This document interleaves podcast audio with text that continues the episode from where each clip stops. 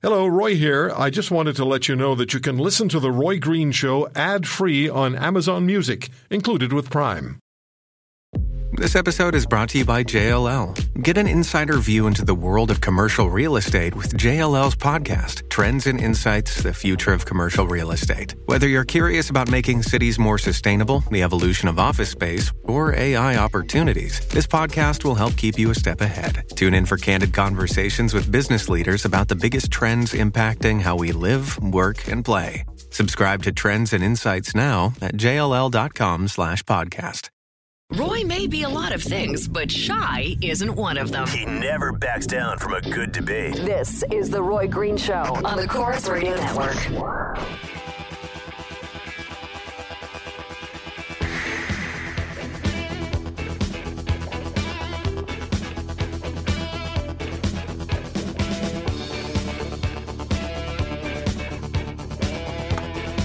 On Twitter at uh, The Roy Green Show and uh, email roy at roygreenshow.com.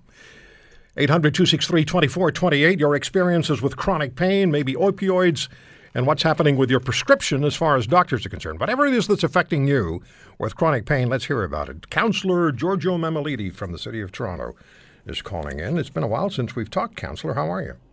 Roy, uh, we haven't talked for a while. Thanks for having me on. Yeah. And uh, I do listen, though, even though uh, I'm not on. I always listen to your show. Thank you. And you listen on AM 640 in Toronto. I do. Yes, I do. So, uh, what's your perspective on this issue? Well, Roy, there. You know, my perspective is uh, there's there's there's two sets of pushers: illegal drug pushers, and legal drug pushers. Doctors have uh, legally prescribed uh, prescriptions to patients, patients that now are addicted to uh, the drug, uh, and the government has cut uh, those drugs off of uh, the legal market. Now we've got the the addicts of that prescription drug going to buy it on on the streets from the illegal pushers, uh, and it's becoming quite dangerous. And government's way to resolve this is to create what they're calling supervised injection sites. Uh, what we're doing is basically uh, putting our hands up in the air and saying, we've uh, we know we've made this uh, this drastic error with the doctors. We know what's going on, and we know that they're now buying it on the streets and putting harm to themselves. Uh, and we're going to take it one step further and create harm to the community around these safe injection sites now as well. We're dealing with it the wrong way.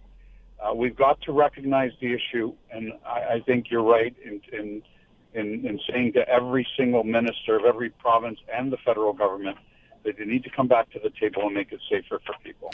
At the same time, Counselor, I'm going to disagree with you as far as doctors being the cause. You have people with chronic pain and chronic pain that ends any functionality in their lives. So, what is available to counter that? What's, what's available to make life manageable? It's opioids. They're medications. And I would expect the doctor to step up and provide the patient with the opioids. The doctor should then also follow up and find out whether or not we have a, an ad- addiction problem uh, arising. But you know, doctors are under huge pressure. They're running massive patient loads, or as much as they can, sometimes as much as the province will allow. Uh, and they don't have the time to be uh, to be um, monitoring a person's life away from from the office. So now we're in a situation No, but it- where You, but you still have you still have to give the patient what, what he or she requires to manage the pain. you- you- What's happening what, now is that that's going to be that you and I know this. We're going to have federal and provincial governments and politicians who will be reducing what a patient can have, and that will raise hell, and that will drive people to the street corner pusher, and that will drive some people to suicide, and that's going to be a bigger problem than we can even imagine, counselor. Yeah, and I think it's easier, quite frankly, to to manage it through a doctor's office than it is uh, on the street. That's what the doctor's office is uh, for. Right, but uh, but now the uh, you've got to get the federal and the province, the federal uh, government and the provinces on board with uh, releasing this again, so that doctors are able to to prescribe it. Now, uh, Roy, I'm not. You know, we're not going to. I, I don't want to get into the debate about. Uh, obviously, about how we got to where it got from, but we can we can get into prescription drugs and how doctors have have just, uh, in my opinion, at least some of them have willy nilly just kind of handed out prescriptions based on uh, how they were sold to the to the doctors themselves, and you know the free trips and the free television. I, all I, you know what, stuff, you know what, counselor. I think some of that is just urban myth. Oh, I don't think so. I think some of it is urban myth because doctors Uh. see the patient who has the chronic pain, and the doctor says, "What can I do to help?" And what's the only thing that might be available is the opioid. I don't know. I've spoken to a lot of salespeople out there in the industry, and Yeah. they kind of feel the same way I do. I, it's another show for another day. No, but what would you But give them? now- What would you give the pain patient um, to uh, to substitute for opioids? I, I, I, I, don't. I'm not a doctor, so I, w- I wouldn't be able to tell you what to give them. Right now, they've already been given them uh, given that particular uh, uh, drug, and and and their body needs it, and they're used to it, and they are addicts, whether or not we want to admit it or not. They're addicted to the prescription drug. But how do you know that? The question, because we just need to talk to the addicts themselves, and they'll tell you that. that If you talk to if you talk to the patients, and I've done it, and I'll be doing it again in a couple of minutes. The word addiction never comes up. The word of, of livability, of having some quality of life returned to them, comes up. It's a medication to provide relief. That's what medication does. It provides relief. think I agree with you about the safe injection sites, by the way. I'm no big fan. Well, I'm I'm doing a, a bit of work on my own here in Toronto. I'm going up to Vancouver soon to to get to know a little bit more about this this this crisis that seems to be going on, and it it all points to this, Roy. It all points to the uh, the the crisis that people are talking about is directly associated to the to the issue of opioids and how how the governments have have uh, have stopped them from from flowing out through the doctor's office and the pharmacy. Yeah, So yeah. and now people are going onto the streets to get Yeah. them, and that's and that's the difficulty here. That That's is really problem. scary. That is Right, really so- scary. So we've got to figure out how the government can come back to the equation and and make it safer for people. I Counselor, probably- counselor, get the government the hell out of the way, and let the doctors make the decision about what the patients require. the it is the government that that has interfered, and it's the government that does need to stay away let The reason our do it. healthcare system is in a mess is because it's been a political football for decades. I would I would I would love to to know that we we're we're not heading in the wrong direction with these safe injection sites, but I think I think the government has pushed people Yeah. onto the streets with this. And Counselor, and we I, agree- I appreciate I with appreciate your call. Will you give me a call when you're out in Vancouver and you're looking at the safe injection sites? Oh, absolutely. I'm, Yeah, I'd like to uh, I'm talk to coming you. Out on the on the 26th, actually. I'll Well, let's there. let's talk on the air about that, okay? Okay, Roy. All right, Well, Counselor. Thanks for the time. Thanks for the call. Bye-bye. Counselor Giorgio Mammoliti from Toronto. 800 263 2428. We're on air on uh, AM 640 in Toronto, one of our Corus radio stations. Very proud of them. A great radio station. Super talent. Uh, Trevor is. Where are you, Trevor? Doesn't say where you are. Hello. Uh, well, I'm in Alberta. Okay. I'm in Edmonton, but I'm kind of away from home because my home burnt down. And anyway, are you still listening, Roy? I'm here. Okay. Well, um, my house, burnt down. All my possessions last Friday. It's, it's a rural residence. My eyes were sealed shut from all the poisons and toxins. And uh, when I arrived in Edmonton, I went to the hospital to have them something, do something about it. Well, the, the, the nurse wouldn't even let me get past uh, past go. She accused me of asking for painkillers when I don't need them.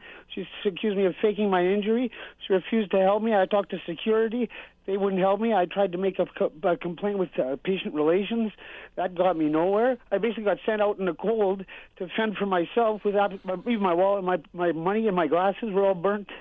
I had nothing, and they sent me out in the cold because it's such a pain pain for them to give a little piece of painkiller for a guy who's in agony. Nightmare. Yeah, Nightmare. So your house burns down, your eyes are sealed shut, you go to the emergency room, and the emergency room staff there says you're just trying to score some opioids. yeah, for a happy afternoon or something. I don't know.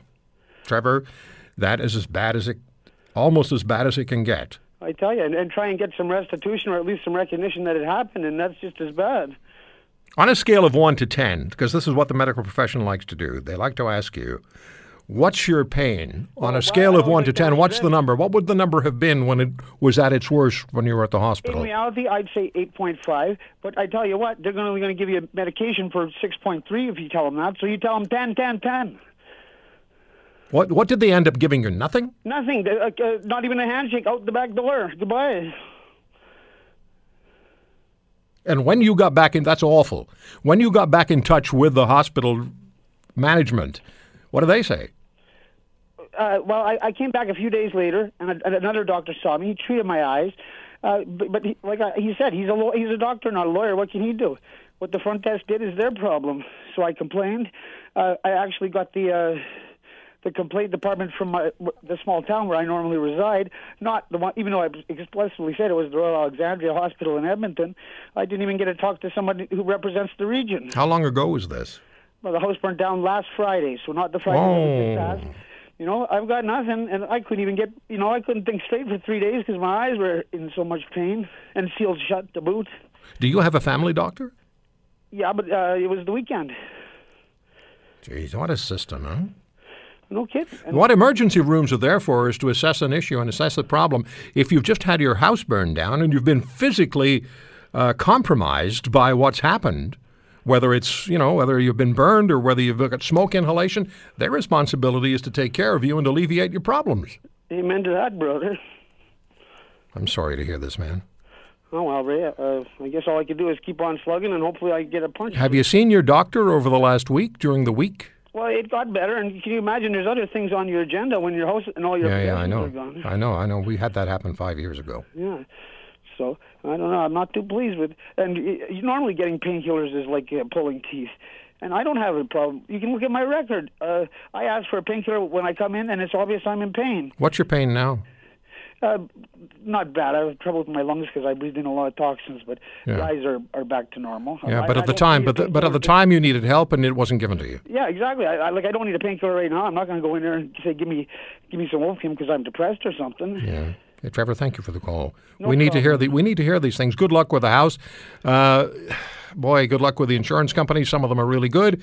Some of them make your life very difficult as you uh, as you try to reassemble things. You're going to be filling out forms and forms and forms and forms and forms and then a thousand more forms. Well, one thing at a time, right? One step at a time, my friend. One step at a time. Okay, keep on. That's how you just take it one day at a time, Trevor. Okay, keep on fighting. All the best, man. Bye bye. We'll come back with more calls. Stay with us.